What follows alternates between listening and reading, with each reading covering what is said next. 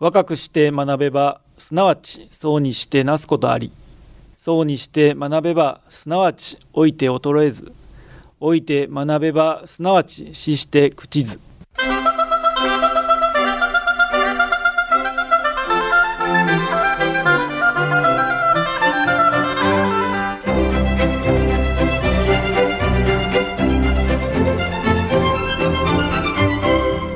兵庫ラジオカレッジ。今朝の俳句。白壁の裾をにぎわす萩の花。白壁の裾をにぎわす萩の花。牛谷久志。商家らしき伝統的な家屋が立ち並んでるんでしょうか。風情のある佇まいの中赤紫色の萩の花が白い壁に生えています。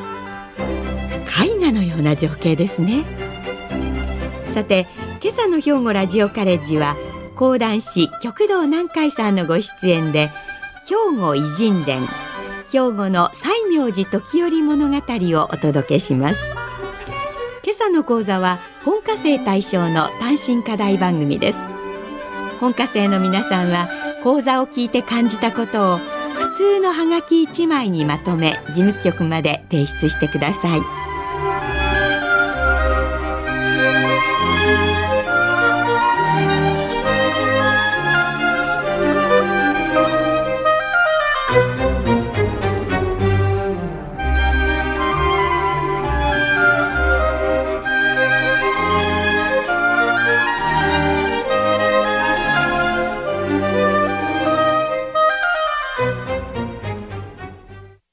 おはようございます。講談師の極度を南海です。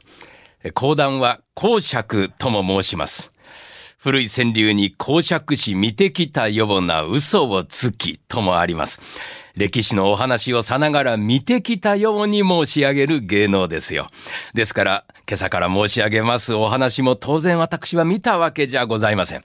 見てきたようにお話をいたしましょう。さて、タイトルに挙げた西明寺時折入道というお方。一体誰なんだとお思いの方もいらっしゃるかと思います。ただいまテレビで大河ドラマ、鎌倉殿の13人が放送されていますね。鎌倉殿の13人ってのも決体なタイトルですが、鎌倉殿というのは将軍のことを指します。源頼朝が初代。ところが突然亡くなるんですね。二代目はその息子の頼家が継ぐんだが、当時18歳でありましたから、主な家来たち13人の合議制というスタイルができます。中で一番若かったのが北条義時。この彼が他の12人を追い落とす、あるいは反乱を起こして自滅、まあ反乱を起こさせるように義時が仕向けたとも言われるのですが、のし上がっていきます。三代目の実朝という、その時代には義時は執権職といって、鎌倉殿の補佐役ナンバーワンになって、実質的には鎌倉殿を自在に操るほどの権力を握るのであります。鎌倉時代というのは北条氏の時代であるとよく申しますのはここでありますな。大河ドラマがどの時代まで放送するのかは存じませんが、鎌倉時代は義時の時から執権政治というものになります。さて、その北条氏によります執権政治、義時の後はせがれの安時、その次には安時の子供の時氏、彼が若くして亡くなったので、孫の常時がなるのです。ところがこの常時も、若くして病となり、彼の弟時頼が若干二十歳で五代目の執権となるのであります。我は若い頃に父を亡くし、母や祖父の安時に育てられた。それも次男であったから、執権になることもなかろうから、兄を支えるため、質素倹約に努めるよう教えられてきたぞ。ことに母からは敗れた障子の修繕を指南されたものである。若い時よりは執権として鎌倉幕府を牽引していくことになるんだが、力のある御家人たちは、ほうほう、こたびは弟が執権か。前の兄といい、今度の時よりといい、二十歳やそこらの若造に何できるものか、よーしと、飾りだけの存在である将軍や、その前の将軍などを担ぎ出して反乱を起こそうとする者が出るんだが、時折はこれを見事に沈めるのだ。が、ほっとしたのもつかの間、今度は最も頼りにするべき御家人、千葉、あるいは三浦、この家が反乱を起こすのです。これもようやく抑え込んだんだけれど、ほどなくして日本に流行病が蔓延します。赤もがさと呼ばれた、えー、はしかのことであります。当時は効能のある薬などありません。ちょうど今の新型コロナのような恐ろしさであったと推察されますね。これは身分の上下関わりなくかかります。幕府の要人も次々と倒れ、ついには執権、時よりもはしかの病に侵される。それが映ったのか時折の幼い娘も映って亡くなってしまうのでござります。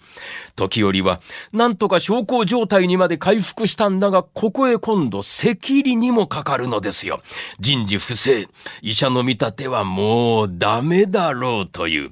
数日の間、既得状態にある。鎌倉中が喪に服そうかと思っていた時、ひょいっと目を開けた。おお、あ、いや、これは亡くなる前にほんの少しだけ意識が戻るということが古来あるが、それに違いなかろう。時折自身もそう思っていたのかもしれない。執権職を譲るものである。我は出家をいたす。鎌倉の西明寺というお寺で得度をし、両角坊という名前をもらうわけです。当時死を目前に出家を遂げるということはよくあったから、はあ、皆はもうお悟りになっていらっしゃるんだなとそう思っていたが、どういうわけか時折が出家をしたあたりから、世間の流行病はピタッと止んだのだ。そして時折自身の病も再び出るということなく、回復したのでござります。時に時より30歳。幕府の重役たちのみならず世間の者たちが、あのお方は蘇られた。はえ、けれども執権職ではありませんな。うん、出家をして、確か鎌倉の西明寺で出家なされたとか。では、西明寺様とお呼びいたしましょうか。うん、西明寺時折入道様でよろしゅうござりますな。出家をして執権の職でもない時よりではあったのだが、実は幕府の政治というのはやはり時よりの手にありました。まあ、陰性のようなことを敷いていたわけでございますな。表にはあまり出てこない。また、出家をしてから7年後、37歳で亡くなっております。そういうところも合わせまして、西明寺時折入道という人が、元の執権職、すなわち日本を取り仕切る役職であったことを伏せまして、一階の雲水の層、修行の僧として諸国を回って人々の暮らしぶりなどを見聞していたんですよというお話が後に出来上がるのでございますよ。さて、古来有名な人物が正体身分を隠して諸国をずっと回る物語。これで一番有名なのは、水戸黄門でございますな。テレビなどで大層有名になりました。元はこれ講談が発祥でございました。が実際の黄門様というのは諸国万有などはしていらっしゃらない。江戸と水戸をお乗り物で往復をする。たまに鎌倉あたりへとこれまたお乗り物で御三家に出かけるぐらいでありました。ならどうして黄門様が諸国万有をするというお話が出来上がってきたのか。まあこれを説明すると、まあ時間が足りなくなりますから割愛はしますがね、モデルがあったということです。そう。そのモデルというのが鎌倉時代の元の執権職にして出家を遂げた西明寺時折入道だったわけでございます。では、西明寺時折入道の諸国万有というのはどういうものであったのか、大きく分けて二つでありましょう。まず有名なのは、地方へと身分を隠していきます。その地で真面目に暮らしをしているのに、残言、嘘の話を上司の方にこう告げられて、筆足を余儀なくされている貧しいけれども真面目な人物に時折は助けられるんです。まあ、大概は助けられるという筋になりますよ。そしてその人に世話になって、いかに無体な扱いを受けているかというのも聞くわけです。ただここでもまだ時折は正体を明かしません。後にその正直な人物が鎌倉へ呼ばれた時に、時折は立派派な文服姿で対面をするんだ。すると、おあなた様はあの時の修行の僧。うん。身分は明かさなかったが実は時折である。お前の真面目な生き方に感銘を受けた。お前のようなものが祭りごとをいたさなければこの国は成り立たぬ。世の命令じゃ。お前はあの土地の領主にするものじゃ。はあはあまあ、これが一つの形だ。今一つは、やっぱり旅の途中で、時折は身分を明かさずに、旅の僧のまま、病にかかって身動き取れなくなってしまう。すると地元の方々が、大変だ旅の修行のお坊様が行き倒れだといったなんぞに乗せて家へと入れて看病をしてくれる。で、病が癒えた後に、世話になりかたじけない。実は、我は先の執権職北条時より、今は出家星西明寺時より入道であると身分を明かすと、ええ、お前様はただ者ではないとは何ともなくお顔立ちから思うてはおりましたが、この国の一番お偉いお人だったのでございますか？はあはあ。何か礼をしたいのだが、とここから村の者たちの悩みを聞いて時折が解決をする。あるいはその村の方々が、いや別に今はこの村は皆幸せに暮らしておりますから、お願いをするということもござりません。こうなると、時折は自分がここへ来て大層世話になったという何か形になるものを残して去っていく。まあ、おおよそこの二つの筋であろうかと思いますよ。さて、いよいよ本題に入りましょう。西明寺時折入道が諸国をへめぐり、摂津の国へとやってまいります。摂津というのは今の大阪の淀川の西側の北部のあたり、そして兵庫の阪神間、このあたりを指しますな。時折が摂津の国へとやってきた理由の一つは、北条部というお家が鎌倉幕府の実権を握ることができた。その最初というのは源頼朝を助けたということから始まります。ではその源、源氏というのはどこから鎌倉へと来るようになったのか。それを尋ねてみようとの旅でありました。ちと尋ねるが、忠院という寺はどう行けばよいかな？あはは、ただいんですな。この前を流れておりますのが稲川でござります。これをずっと遡っていけば、鼓ヶ滝というのがござります。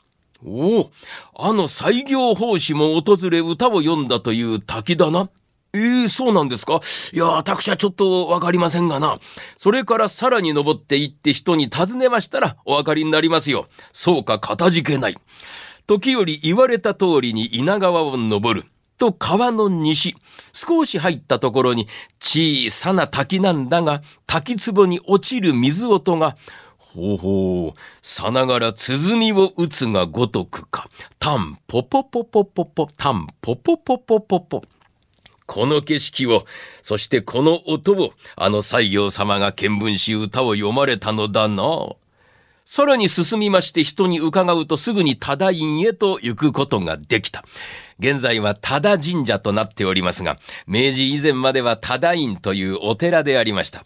が、時折が訪ねた時はかつての威厳はなく錆びれていたという。うーん。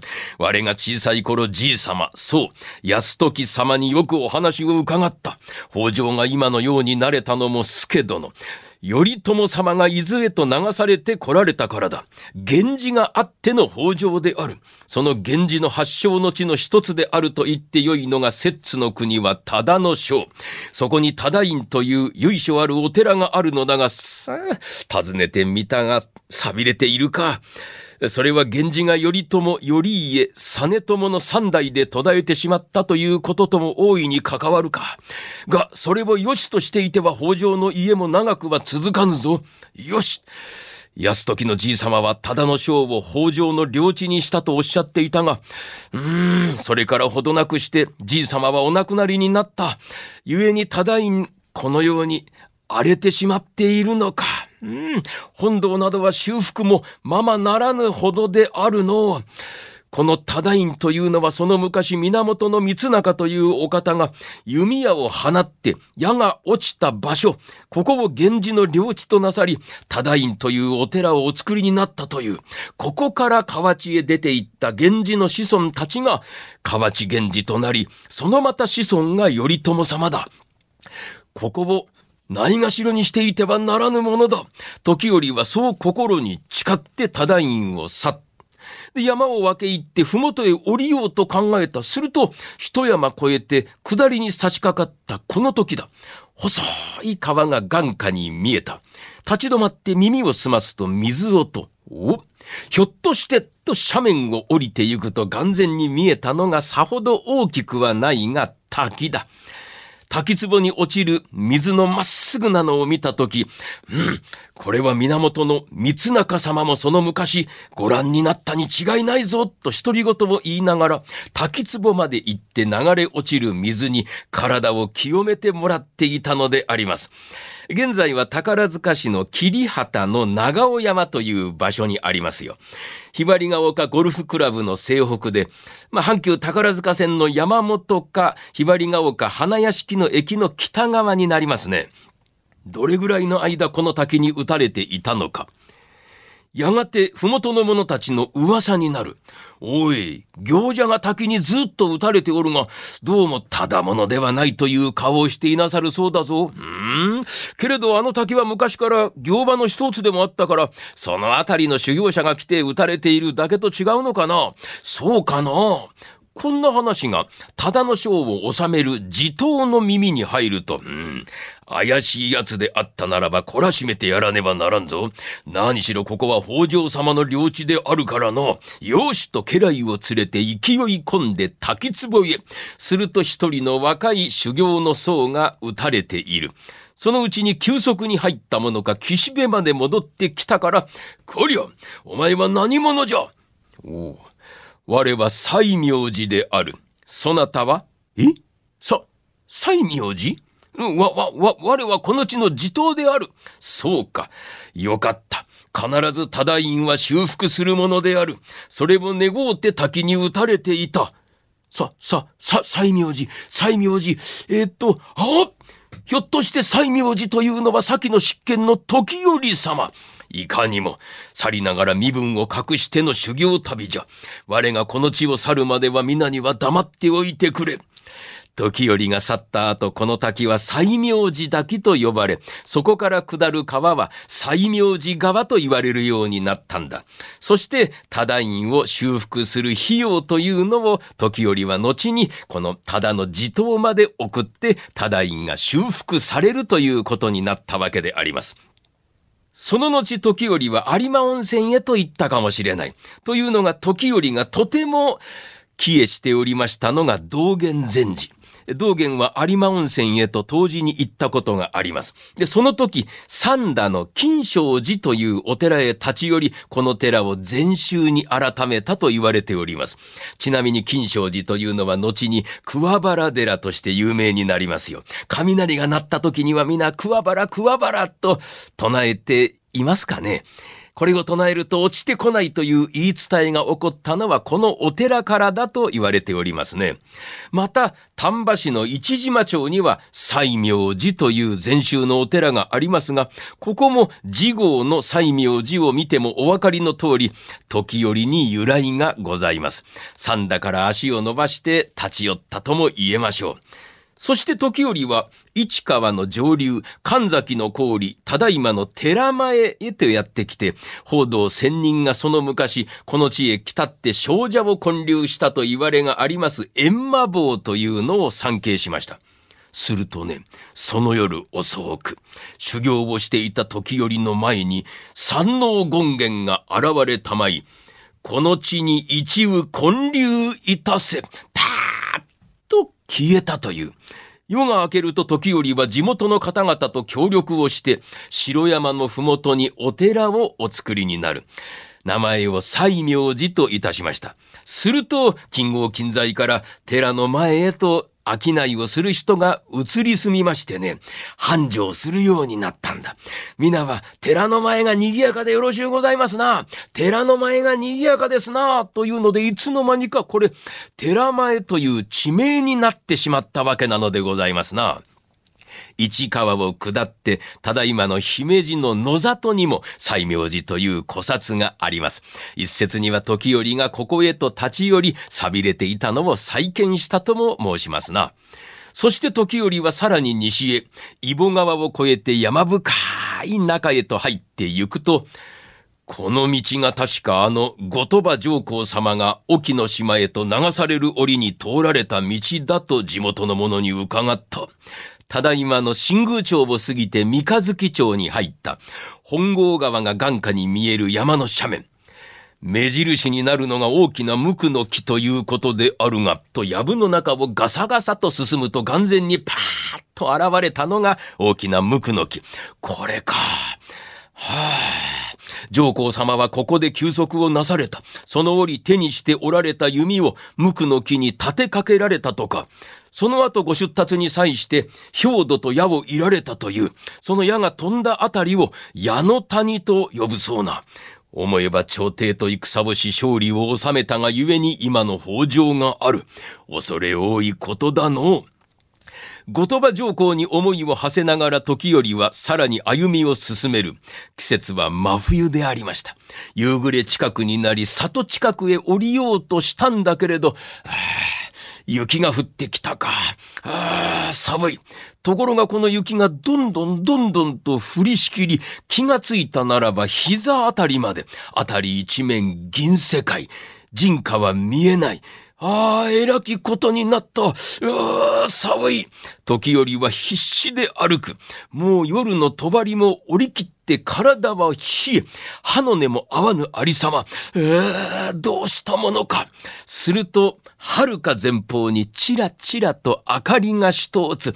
ああ、嬉しやと近畿弱薬。最後の力を振り絞り、時折はその家の前まで来ると、どんどんどんどんと戸を叩きましてね。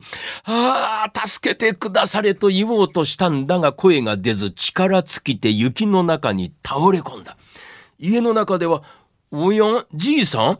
今表の塔を叩く音がしませんでしたかないや、風に枝が飛ばされて当たったんじゃろう。そうかのいややっぱり気になるぞ、とばあさんが、戸をガタッピし、あれ、じいさん、旅のご出家が雪に埋もれて、えー、っとじいさんも驚いて出てみると、おがもう生きておるのか、死んでしもうたのかよくわからんが、とりあえずと言うてよいしょとじいさんばあさんが中へと入れて土間から板前へと引きずり上げてみると、お、まだ息があるぞ。ばあさん湯を沸かしておくれ。わしは布団を、いや、火も起こせ起こせ。さあ、これから海外しく時折の世話をする。夜明け近くになって、おお、ばあさんや、ご出家が目を覚ましましたぞ。ああ、それはようござりましたな。はあここは難儀したことでござりましたの。もう大丈夫。ゆっくりと用事をしなされ。ああ、眠りなされ、眠りなされ。はあ、助かったのか、片事件のもござる。さあ、これから近所の方々が、じいさんばあさん、イノシシが取れたぞ。ご出家に食べさせてやっておくれ。医者のところへ行って薬もろうてきたぞ。これを煎じて飲ませてやっておくれ。魚が釣れたから持ってきたぞ。布団の中で時折は嬉し涙を流しながら人々の優しさを噛みしめていたのでござります。元気になりました。本当に感謝いたす。ありがたい。拙者はどれぐらい伏せっていたかな？ええようございましたな。あの時は真冬でございました。外には雪はもうたんと積もっておりました。いや、今も雪は少し積もってはおりますが、もう春になる自分でございますから、ご出家は、三月は寝ておりましたな。なんと、三月もか。その間親身の手当て、お礼の言葉だけでは申し訳がないの。何かこの辺りで困ったことはござらぬか。いや、皆穏やかに暮らしておりますからの。さようか。と、時折は立ち上がると外へ。すると、一羽の生地がケーンと鳴いた。ひょいっと見ると太い丸太がある。じいさん、あの丸太をもらいたい。ああ、どうぞどうぞ。時よりは何日も火をかけて一体の木造を刻む。出来上がったのを見た村人が、おー、これはまた立派な、えー、お武家様の像ですけれど、ようお顔を見たならご出家様と似ているような。うん。手前は先の執権、北条時より。今は出家をして西明寺時折入道と申す。お礼の印に刻ませてもろうた。へえ、執賢様、西明寺様でございましたか。はあ、なんと気持ちの良いことであろうか。みゆきにも、あさるきぎすの声聞けば、おのが心はいつもはるかな。おのが心はいつもはるかな。時折が去った後この地は三月も伏せっていたというところから三日月という地名になり中でもお世話をした人たちの住む在所が春かなと呼ばれるようになるのですな。また村にお堂を作ってあの時折の木像をご安置し地号を西明寺とつけ今も大切に地元の方々がお守りをしているというお話でございます。西明寺時折入道の一席でございました。さて今朝の極道南海先生のお話いかがでしたでしょうか？鎌倉幕府の執権であった北条時頼後の西明寺時頼のお話でしたが極道先生の講談の軽快な語り口で物語の場面がリアルに思い浮かんだのではないでしょうか。諸国万有といえば水戸黄門が有名ですが西明寺時頼がそのモデルであったとのお話でした。両名は共に名君として後世の人々に慕われており悪を懲らしめる世直しの主人公にはもってこいの人物のようで時代劇や講談でもよく取り上げられ人気の演目となっています。この時折による諸国漫遊ですが全国各地に逸話やゆかりの文物が残されています。有名な八の木の逸話も摂津を漫遊した際に同様の話が伝わっています。これ以外にも県内各地に時折のさまざまな逸話が伝えられています。皆さんも機会があればお近くにあるゆかりの場所を訪ねてみてはいかがでしょうか。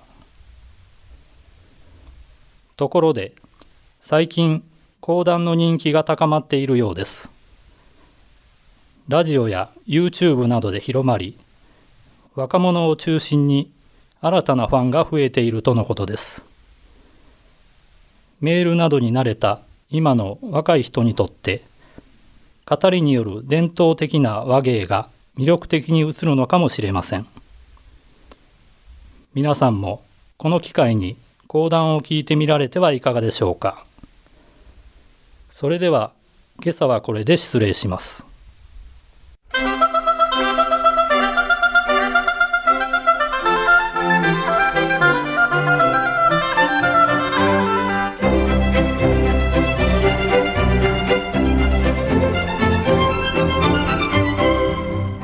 ラジオカレッジ。今朝は兵庫偉人伝。兵庫の西明寺時折物語を兵庫ラジオカレッジの花本博参与の案内でお届けしました。来週は学生参加番組思い出のメロディーを予定しています。